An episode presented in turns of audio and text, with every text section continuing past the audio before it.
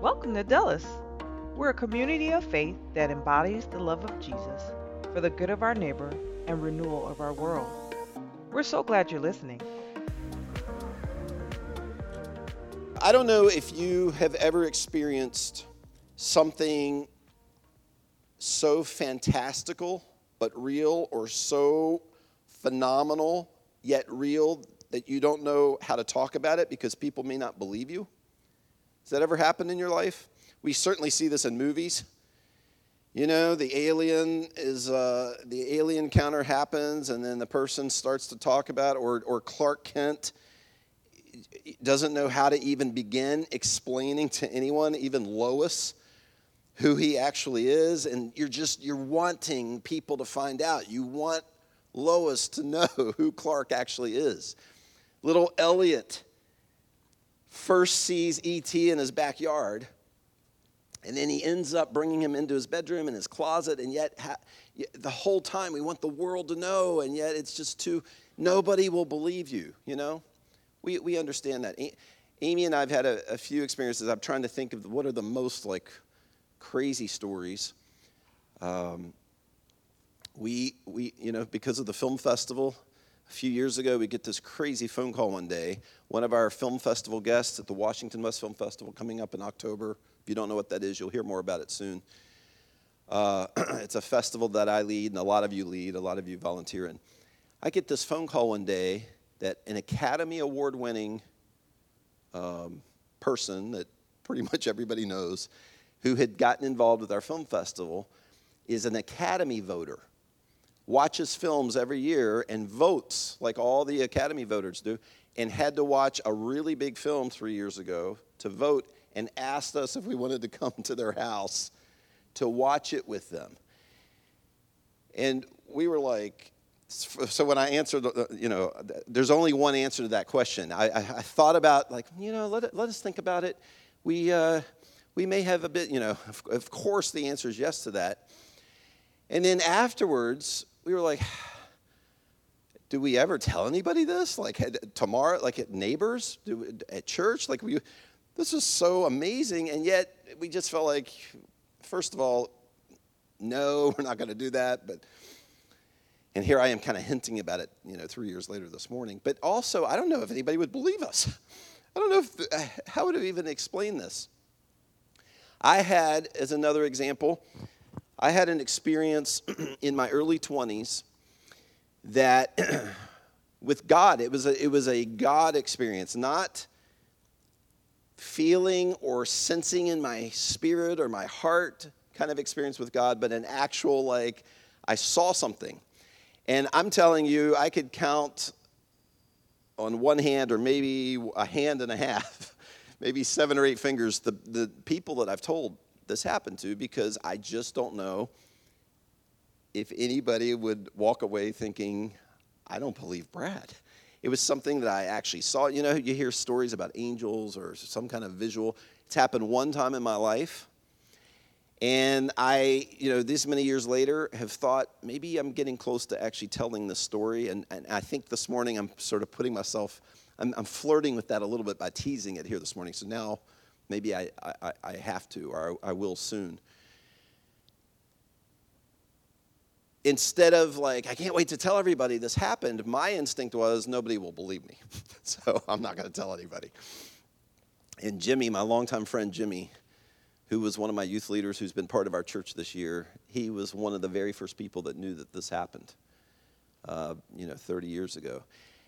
So there's more examples I could give of something crazy or, you know, do we share this? Like, how would anybody believe that this is happening? You probably have those moments too. so I have one that I'm going to share this morning, and I have found that most people don't believe this. In fact, Paul, the Apostle Paul, wrote the letter that we call Ephesians. It's a letter that he wrote to the church at Ephesus. Timothy, young Timothy, is the pastor of this young church. Every church in the first century was young, they were all new. And part of what Paul is, give me a second as I open this. Part of what part of what Paul is saying in the very first chapter is that God created the world to be his reflection. The world, the Garden of Eden, which was our world and still should be if we hadn't selfishly taken control and marred the world, broken the world, the world was supposed to be what the Old Testament word temple means. It was supposed to be the space where humans and God dwell together. This was God's intention. And since the world has been broken by human selfishness, God began a plan to reconnect those worlds together again. And the plan will happen in Jesus.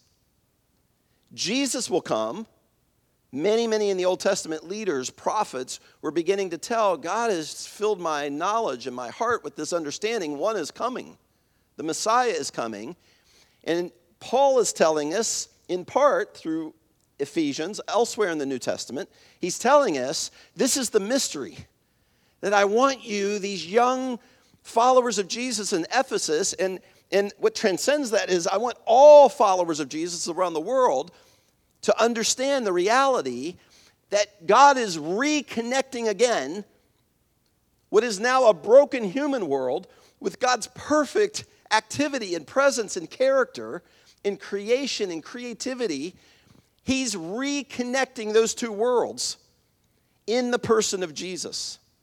And until Jesus comes again to finish this process of renewal, the church will be the vehicle of this renewing of broken human world and God's perfect, creative, beautiful world together.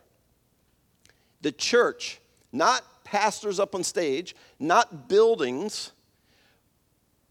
Remember what we're taught in the New Testament. The church are followers of Jesus like you and me, imperfect, imperfect people so many of us want to argue ourselves out of that. Well, not, I attend a church because my life, Brad, if you knew, oh my gosh, I can't represent Jesus. I'm still trying to figure out, or there's this thing that I chose, this mistake that I made. There's the, we, we go into this rationale like, I, can be part of the church sitting and listening every week, trying to get my head around who God is, trying to become a better person. That, that, that's usually the argument that we want to propose when Jesus says, no.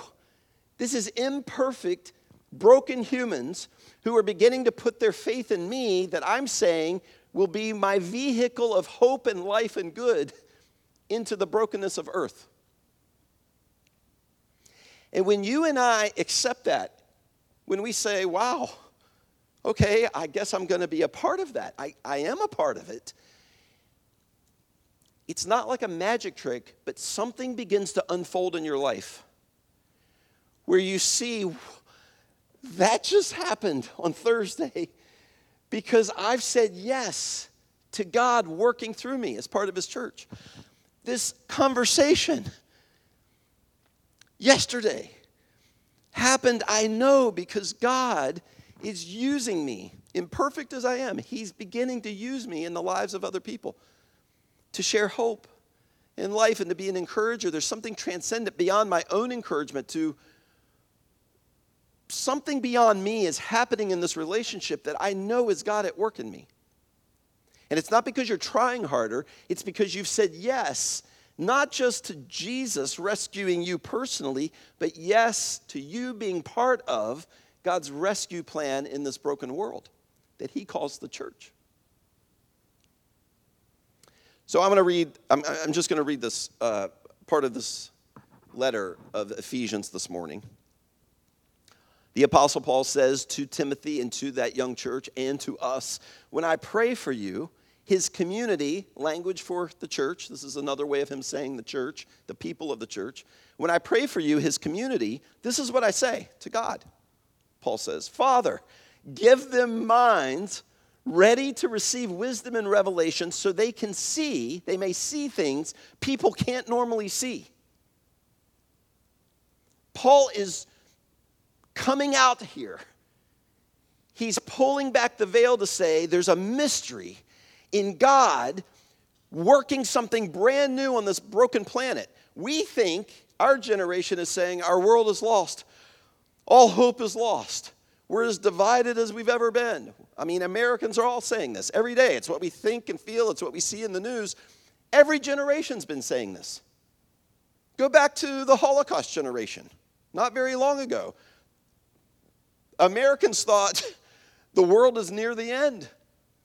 Go back to the Roman Empire. Our world, since humans selfishly took control away from God, has been broken. And we've thought somewhere innately in our cognitive recesses of our minds that I don't know if this place is ever going to be made better. I don't know what's going to heal this planet. It just seems to be getting worse. You ever thought this? I mean, what about with our technologies? Never have we been so technologically advanced. I just told in our, our all call prayer time out here in the lobby at 30 minutes ago, we're about to go back to the moon on Monday. Now, this is an unmanned Artemis 1 on Monday's, the, the test flight. It's unmanned. We're going to go deeper into a deeper orbit around the moon than we've ever gone before. If this goes well, we're sending people. And in just a few years, 2025, we will have people building a base on the moon a launch pad to Mars on the moon. We will, within 10 years, have people permanently living on the moon. Now, if it doesn't seem like I'm excited, I'm excited about this. I just think it's super cool. Medicine and so much advancement is happening, and yet our generation is saying things seem to be worse than ever. Right? We hear these things, we think these things. This is happening in every generation. It's never going to change until we wake up to the solution that Paul is telling us is the mystery. I'm praying, church, he says, I'm praying, community of Jesus, that your minds will be ready to receive the wisdom and revelation so they, you and me, so that we may see things people can't normally see. Because we're coming to know, we're growing in our knowledge of who God actually is and what his plan is. His plan is Jesus is going to reconnect broken planet, earth, broken humans with the perfect realm and reality of God it's all converging in the person of Jesus. And his vehicle, until he returns, is his church. Not buildings, not Pastor Brad up on stage, not the people up elevated up on those who collectively follow Jesus. Something about us accepting this and understanding it and saying yes to it transcends us from our flaws and mistakes and terrible choices and those days where we're not even sure God exists and the things we never would want anybody to know. That's the human condition. Jesus says, I love you so much. Not only have I come to rescue you, I'm now making you part of. This is the mystery. I'm making you part of the rescue plan for the planet. And Paul is saying, I'm praying that you'll get this. Because many people don't get it. They think they're supposed to just go to church and be encouraged or try to be good people. Paul is trying to awaken us to this mystery that Jesus has, God has a plan, it's in his son Jesus, to move the world towards healing, to move this broken place toward renewal. And I want to tell you something freakish about me. I see it regularly in people's eyes when they look at me, when they hear me talk. I appear or sound like some sort of freak to people. This is increasing. And I don't, I'm, I'm not leveling this against you, like people here at Dulles necessarily. This is just friends, friends around the country, people I talk to regularly.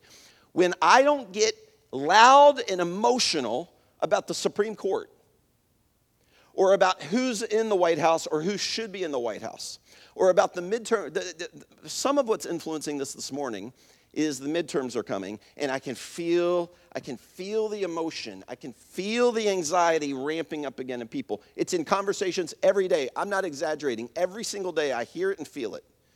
Oh boy, here we go. We've got to get this right or we better not continue on the same path or and people respond to me as if I'm some sort of freak when I'm not loud or upset or angry at what's happening here in our city on Capitol Hill, what the Supreme Court has decided or hasn't decided. And it is not because I don't care about this country or that I'm not engaged politically. I have lots of opinions about the Supreme Court. I have lots of opinions about abortion and about what life is. I have opinions about guns and the Second Amendment. I could sit here and rattle off. In fact, when people look at me like, I don't think Brad cares very, I don't think Brad's paying attention because he doesn't seem upset. I would argue that I probably pay attention than most. I am a news junkie. I care. I, am very patriotic. I'm concerned about the direction of our country in many ways. The reason I don't get so bent out of shape or start talking with my neck turning sort of red or angry at neighbors or this person on social media said this or the election better is because I believe there's something that actually will heal our world that isn't American politics. Should you vote? Absolutely. Should you care? Absolutely. Should you get involved? Of course, I do. The reason that I don't get into the emotional issues of Supreme Court decisions or up here on stage isn't because I'm trying to keep everybody happy. I don't, I don't mind appropriately offending or challenging people in my friendships or relationships. The reason I don't invest all of my energy and time on this is because there's something so much better than flawed humans that are running for political office. When are we going to? Ex- I don't know how we don't get this by now. Whatever the Republican Party, if, if we swing back to the right having control of Congress, you understand that it's going to swing back left, don't you? Don't we? Don't we understand that? And then it will swing back right again. And then it will swing because we're just they're not getting it right. He didn't, she didn't. I thought she was going to Let's care about our country and let's vote and let's be involved, but let's put our attention and our passion which is evidence of our actual faith. That's what I'm really challenging here today is the idea that people come to church on Sunday mornings to be reminded who, who God is and to be reminded that someday at death, God has a better place for me. And so I'm going to give God my attention and I need Him to rescue me someday in the future. And what we are missing is the letter to the Ephesians that no, the rescue plan has begun and we are called to be part of it. Now, in our imperfections. And I'm telling you, that is such an intimidating thought. I think it's safer to just put our faith in the next candidate or in American politics or government. Paul says let them see the full extent of your power that is at work in those of us who believe. That's another phrase he uses for the church. He's about to use the word church. But all of these descriptions are about people, the collection of followers of Jesus who make up the church. Let them see the full extent. Well, what is the full extent of God's power for those of us who believe? He says, Friends, it is the same might and resurrection power. What?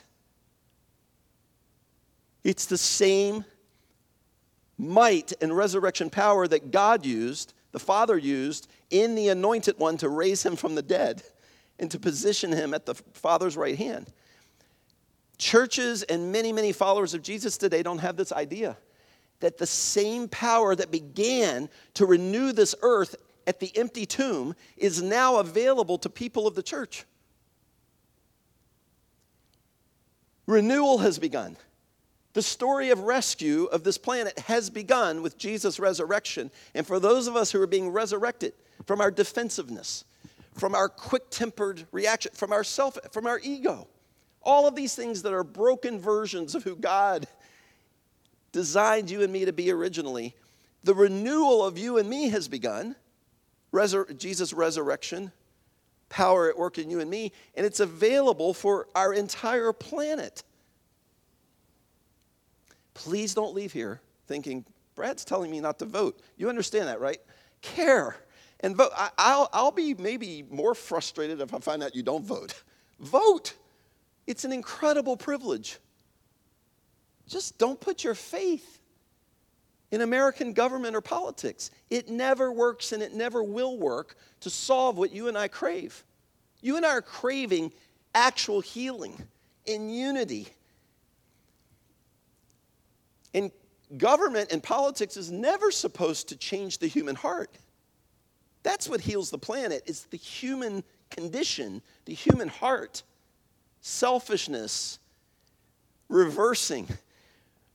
It's part of my story. Anybody who follows Jesus, it's part of your story. I used to be Amy and I, we don't, we don't talk about how rough our marriage was in the early years just because we were kind of stuck on that theme somehow.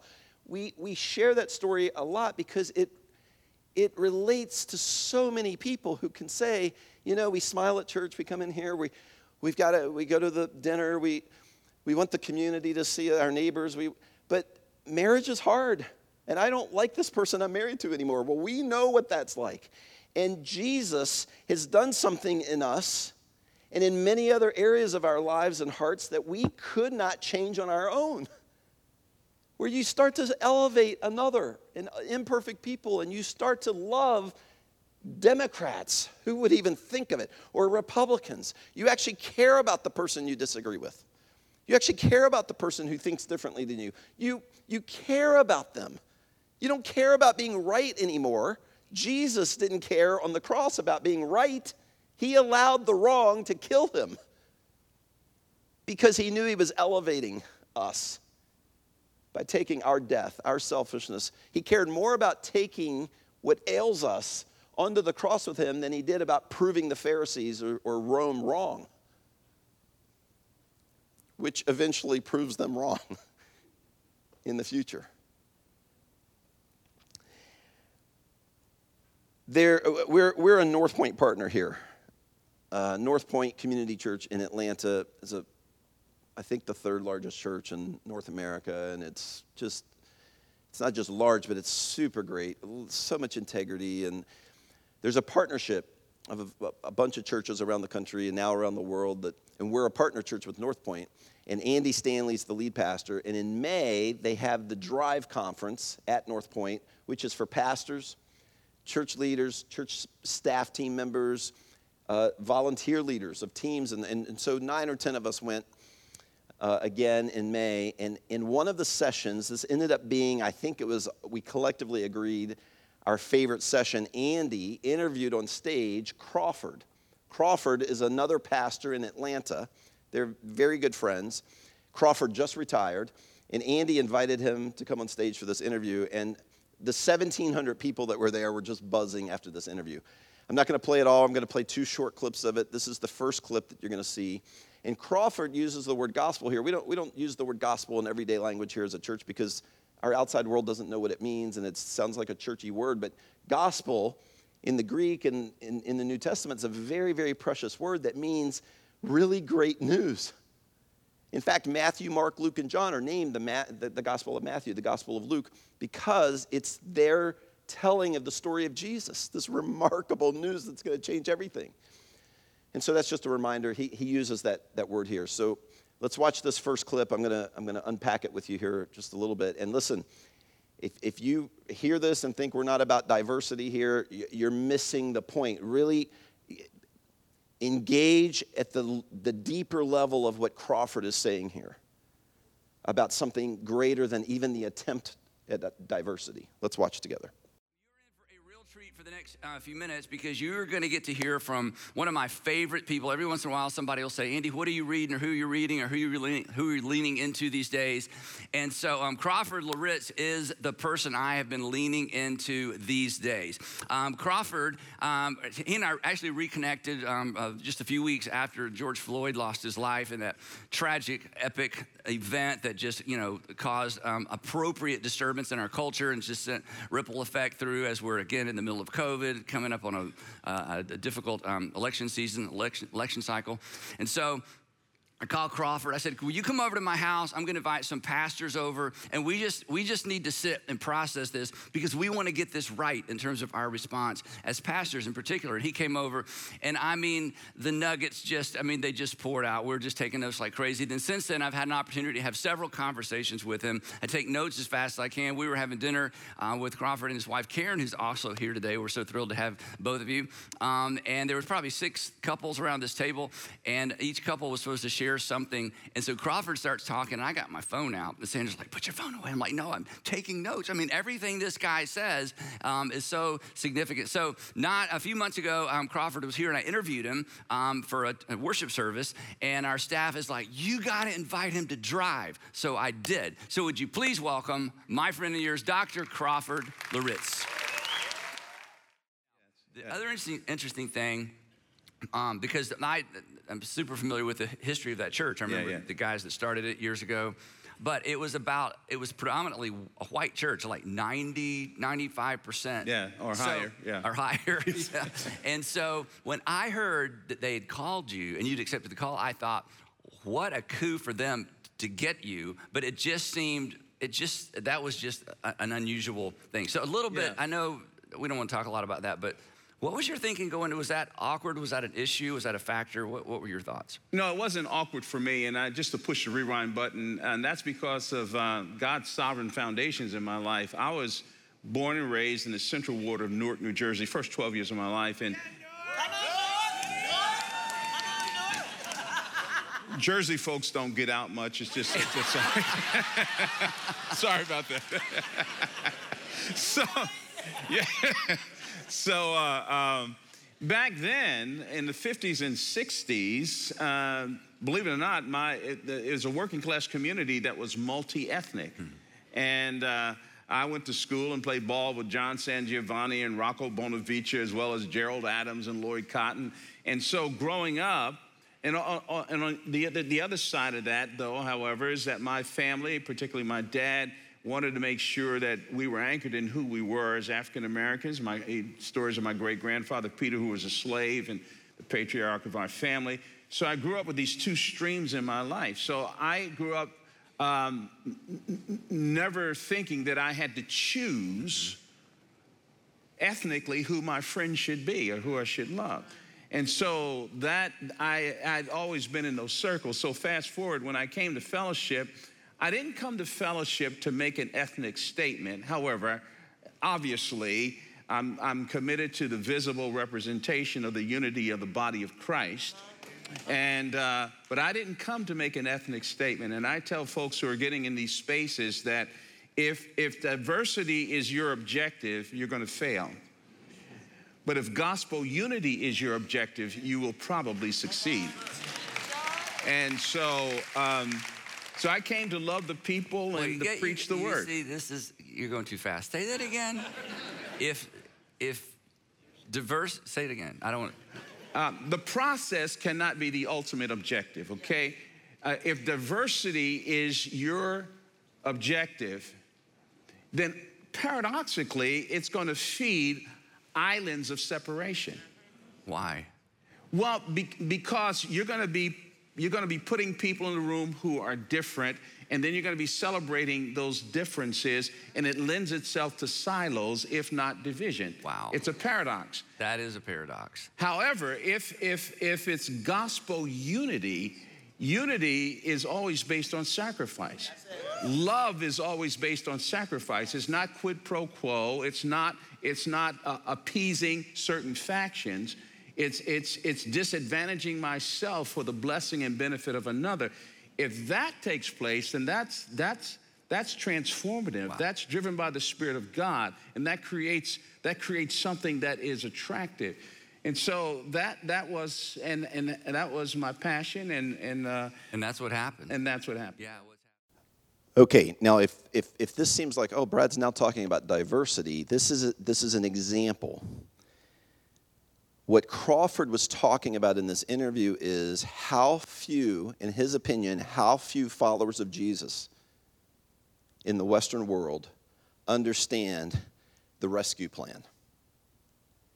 that the church has access to this remarkable power. Not the church, the organization, or the name, but the people who follow Jesus collectively together agreeing we are now being resurrected from our past, from our attitude towards our spouse, toward our quick defensiveness, toward our wanting to elevate ourselves, into becoming people who elevate others at our own expense, at the expense of you in your time or your resources, like Jesus lived and modeled and calls us to. When, when that takes hold in our minds and thinking, the astonishing reality of God's mystery is the rescue plan has begun, and He's using the people of His church in the process of renewing this broken planet.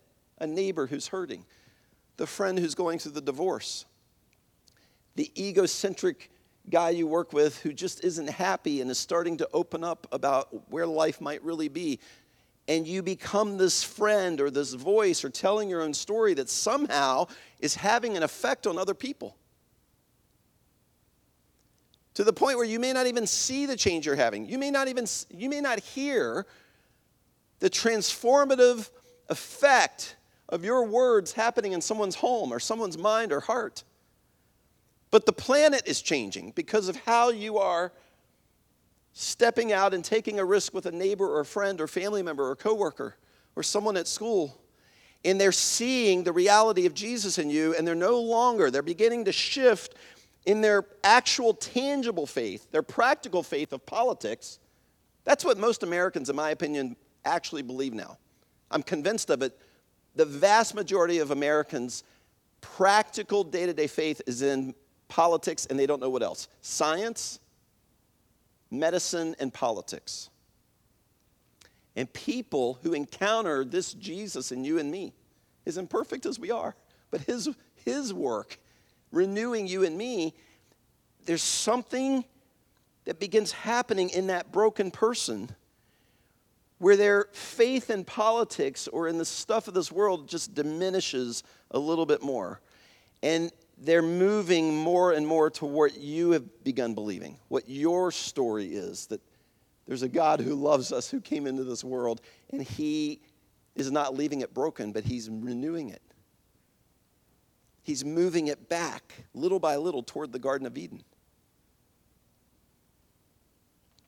Catherine, I'm going to go back to that text before this clip. I was saying, you know, quoting Paul here, reading Paul, friends, it is the same might and resurrection power that the Father used in Jesus to raise him from the dead and to position him at the Father's right hand, there is nothing over Jesus. There's nothing in the universe that's over Jesus now. When you come out of a tomb after three days, you have power over death, you have power over everything. Paul says there's nothing over him. He's above all rule, all authority. He's over every leader and every power, over every name invoked over every title bestowed in this age and the next. Jesus is over chemistry and biology. Jesus supersedes us traversing our solar system in the coming years. Jesus is over every philosopher and great idea. He now holds all power because he's come out of the tomb. God has placed all things beneath his feet. Now, here it comes, get ready. God has placed all things beneath the feet of Jesus and anointed him as the head over all things for his church. What does that mean? I've, I've read this and heard this my whole life. And growing up in church, this is just one of those lines that just sounds like church language. It means something. People like me will never really know what it means. Like the Father has anointed Jesus as the head over all things for his church. What Paul is saying is that Jesus is the head of the body that what will move in this world, walking out, speaking, acting, bending down to offer renewal and hope and life to broken humans. He's talking about the body, the vehicle of renewal, and Jesus is the head of those arms and legs. Who are the arms and legs? It's the church, it's you and me. In fact, he says it in the next line this church is his body. the fullness of the one who fills all in all, the one who fills everything with life and everything with renewal. He's the one who fills the church to walk out this mission, this purpose. Do you see why I don't get red in the face about the next election or we've swung or the, this decision was made? I care about our country and I believe, I, we believe in diversity here. I think we've modeled that well. It's, he's not saying diversity doesn't matter. He's saying if your objective is simply to make the room look more equitable, you're actually going to elevate the differences. What really unites is us coming together around the gospel, which means the actual great, compelling news of what rescues our world Jesus. Democrats, it's why liberals and conservatives come into this place every Sunday and sing together and serve at the Dulles neighborhood closet last week together. It's why we love each other and we're learning from each other because the other side is not the enemy. And I don't have all the answers and you don't have all the answers. That's our what unites us, our common unity, our community is that one has come into the world to rescue this planet and the renewal has already started. One more clip here by Crawford in this interview. Um, I'm sorry, Catherine. I'm going to read. I, I want to read the Acts 15 verse first. James is in Acts 15. This is a powerful moment where the church leaders, all the apostles, are gathered together, and there's this dilemma. They had all believed that God's love and Jesus' arrival was for the Jews only, God's favorite people. This was a common belief in the first century. And Jesus communicated it, and now the apostles are understanding no, Jesus came for everybody. He came to unify this planet again. It's not going to happen through Rome. It's not going to happen through politics. And they're having this council, this, this gathering of all the apostles in Acts 15. And Peter has just made this case like, I've seen Jesus changing Gentiles, non Jews. I've seen it. It's happening. God's love is for everyone, there's no favoritism. He's come to blend all of us together into this new family. And James stands up and says, I couldn't agree more. That's what's happening. And in this one line, James says this It is my judgment, therefore, that we should not make it difficult for the Gentiles, the non Jews, who are turning to God. Why would we add our own traditions? Why would we value and worship these man made rules that keep the outsiders to the church on the outside. Let's remove anything that isn't Jesus. And that will attract the outside world. It's what they're craving. It's what everybody's craving. Everybody's craving the essence of who Jesus actually is. Let's remove anything from our church that isn't Him. And then let's watch people be drawn in and be attracted and their hearts change. And like, oh, your story is my story, and I want what's changed you. All right, with that, this is the second of two clips from the interview in May. Crawford uses the word evangelical here, and sadly, that word has come to mean in America a voting group. On the right, religious people, this extreme version of Christians that vote a certain way. That's right or wrong, that's, that's, that's what the term means now. The word evangelical meant in the New Testament to share the gospel, the exciting, compelling, remarkable news for our planet. Sharing that is the word euangelion, the Greek word evangelical. And so he uses that word here, and that, that's what he's referring to. Let's, let's watch this amazing little bite from this interview. Gosh, okay, so um, skip all these questions. They're not very good. all right, let's, let's talk about something that's more fun to talk about. Let's talk about the uh, because this is stuff we we chat about all the time. We are chatting about it back here. So, and, and I brought this up the first session as well. The pressure to politicize the local yeah. church, especially in this this last election cycle, and here it comes again. I mean, it, yeah. it's not over.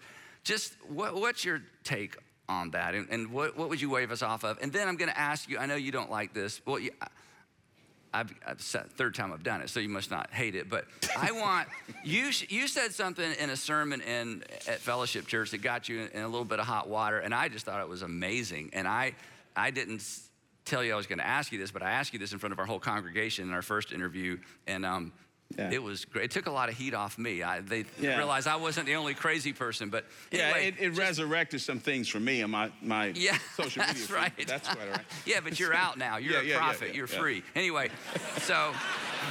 I mean, you are. You're you're a statesman. Uh, anyway, so that means about, old as dirt, right? Uh, yeah, yeah, yeah, yeah. No, no. Talk about that a little bit. Yeah, um, you know, Listen, I, I, I got to tell you, the, the, last two years, and, and this is not hyperbole or overstatement, my heart has been broken and I've wept.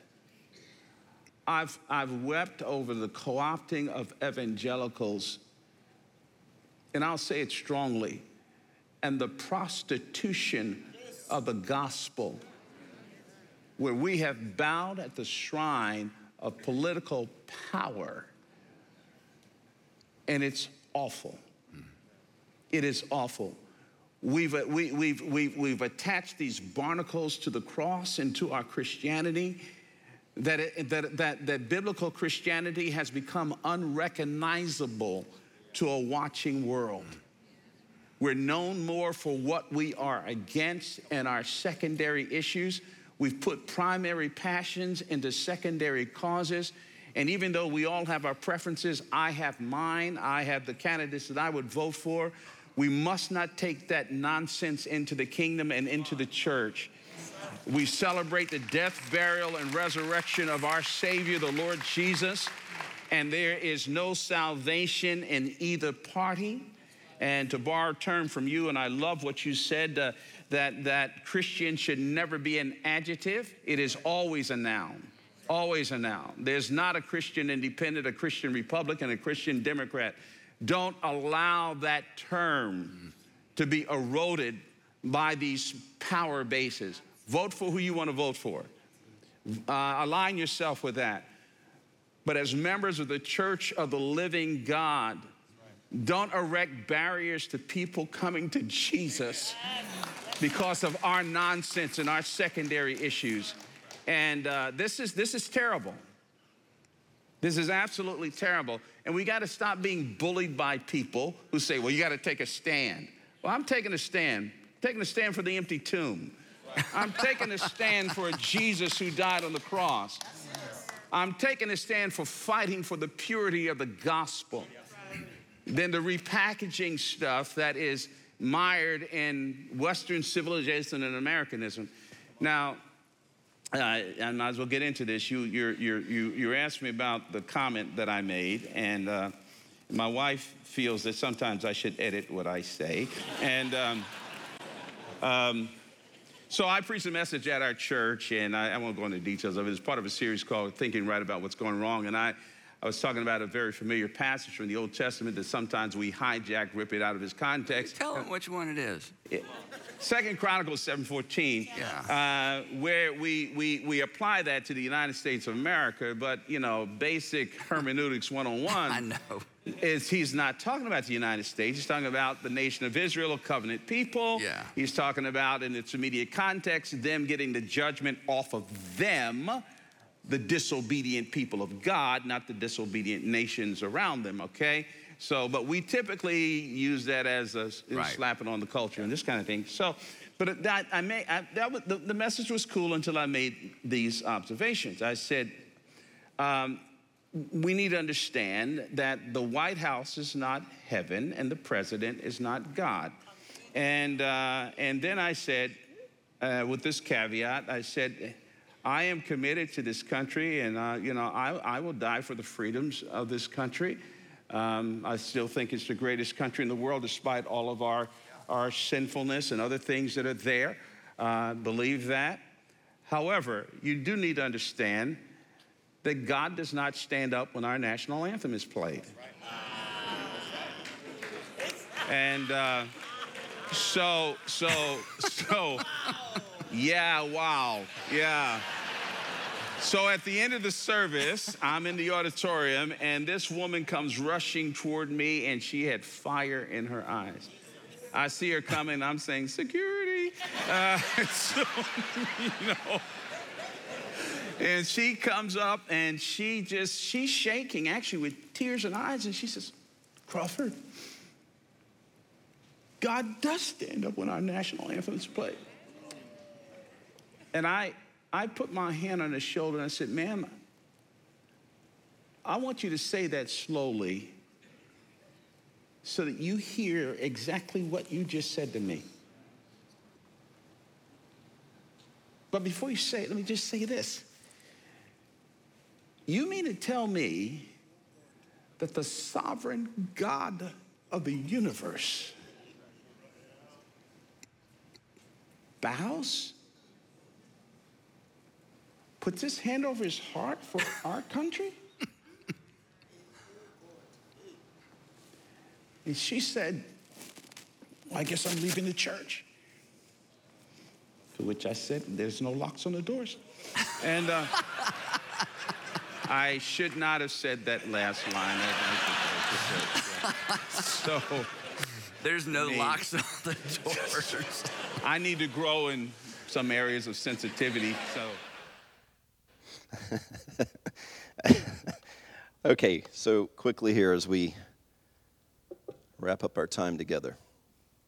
Powerful stuff. I'm telling you, this was about a 45 minute to one hour interview. And I mean, it, I, I just stopped writing at one point because it's like every single sentence matters. I'm just rewriting. It's like I'm transcribing exactly what he's saying. Uh, the political prostitution of our church of the American church. What, what does he mean exactly? And these are my notes. These are my observations from recent memory from the last 10 years or maybe longer. First of all, the political prostitution of the church, where the church comes together on Sunday morning to be reminded that God loves me and, and has a future eternity of good for me, and ignores the missional call, the mystery that his renewal plan for this broken world has already begun. It began with the resurrection. The resurrection is working in you and me as we trust Jesus. He's changing us from the inside out. And now we are part of that renewal work. The political prostitution of the church is taking the church to such a shallow place where churches believe what we believe politically is what matters. Yes, we'll worship Jesus on Sunday mornings, we'll give him our faith, but Monday to Thursday afternoon, when I'm arguing and passionate, it's about the direction of my country. And what, what Crawford means, and these are just several examples, in my opinion, is the falling, America falling for the marketing scheme, the that side is wrong scheme that has taken root everywhere, and social media has just only confounded this. It's, it's, it's exacerbated this phenomenon in our country. The, the, the mechanism that says the other side is wrong, so wrong that they're dangerous, and they need to be discredited or even eliminated. This is what fills so many people in the West today. This ideology, like, I have to prove to my neighbor or coworker, I have to argue that that's, that side is so dangerous, it has to be eliminated.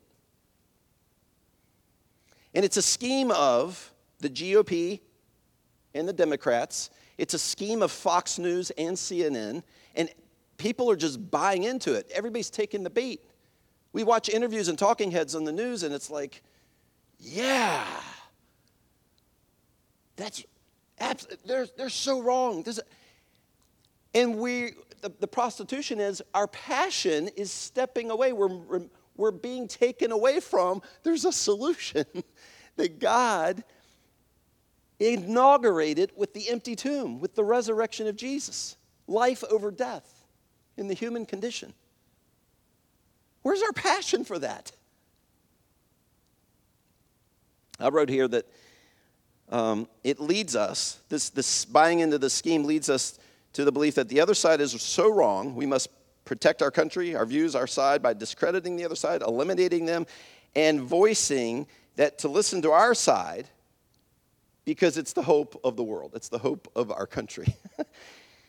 Jesus' rescue of the human heart and human motivations and character is the hope of the world. And when you and I get this, something transcendent happens. We don't become perfect, our stories don't become flawless.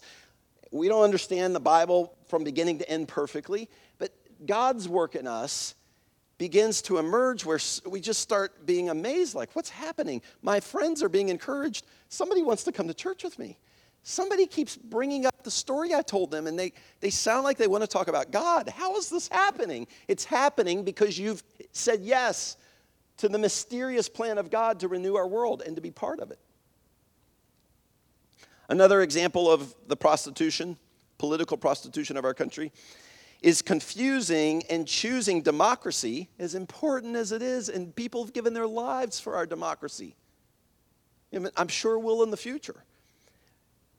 But it's the choosing and confusing democracy, personal independence and rights, in place of a passion for Jesus that says, I'm actually, I'm actually going to surrender. I'm actually going to surrender my rights to the priority of Jesus. I may actually give up some of my resources, a lot of my time, not just for another person, but somebody who may think differently than me. I'm actually going to live my life to elevate others. I'm not going to fight for my personal rights and independence. I'm going to fight and live for the calling of Jesus in my life, which sometimes is surrender, a lot of times. Surrendering the right to be right for the sake of loving another. Last point here. The prostitution, the political prostitution of our country, in my mind and heart, and I've seen this for so long, is trusting human leaders to transform culture in the heart of humans. How utterly foolish. We know it. If we just stop and think about history, we know it. We understand. We're electing humans who are broken and imperfect. We're never going to get the perfect solution unless we look to the one who's come with the perfect plan and we say yes to that plan. Oh, there's so much more to say. Um, here's my challenge. Um, I'll, I'll, share these quotes I have uh, next time with you. Really powerful quotes from some scholars that I, uh, biblical scholars that I love and follow. And my challenge here as we end our time together is I've mentioned this before buy N.T. Wright's book, it's, it's, uh, it, it will transform your view of the world. It will transform your understanding of organized religion or what the church is really supposed to be about. N.T. Wright is my favorite scholar from Scotland, from the UK. Surprised by Hope is the book. If you don't have time to sit and read, buy it on Audible. Listen to this book. Uh, give time to the, the, the, truth that he writes of the New Testament and the story of Jesus and what gospel actually means, the great, great news that's going to change human hearts. And then here's a question to spend in your time with God today or this week. Okay, uh, maybe you have your notes app out or you rewatch this online or listen to it on Spotify. What passion, this is my question to you, what passion have you allowed to overpower the plan of Jesus' love and movement through his church? What have you allowed to replace the passion for Jesus' priorities through his church and you being part of it? What other passion have you allowed to take the place of that? Maybe it's a passion for a person or an idea or a political view or and then here's our prayer. I'm going to I'm going to read you this simple prayer and this is going to be our closing. Jesus, will you grow in me a passion for your purposes and for the movement of your church? Jesus, will you begin growing in me a passion for your priorities, your strategy, your plans, and for the movement of your church? And God, may we say yes to being part of this remarkable plan of renewing our world. I love you guys so much. Um, just want us to get this. I so want us. Wednesday, I'm just, I'm battling like, am I a good enough pastor? Am I a good enough communicator to help people get this? I don't think I am a lot of the time. I, I, I don't know what to do. I think about standing. jumping up and down or do I sound more passionate? I, I, you know, all of that's fabricated stuff. I, I just want us, me included, to get this more and more because it's going to change our world one person at a time. And I want you to be a part of that with the rest of us. We're done. Love you guys so much.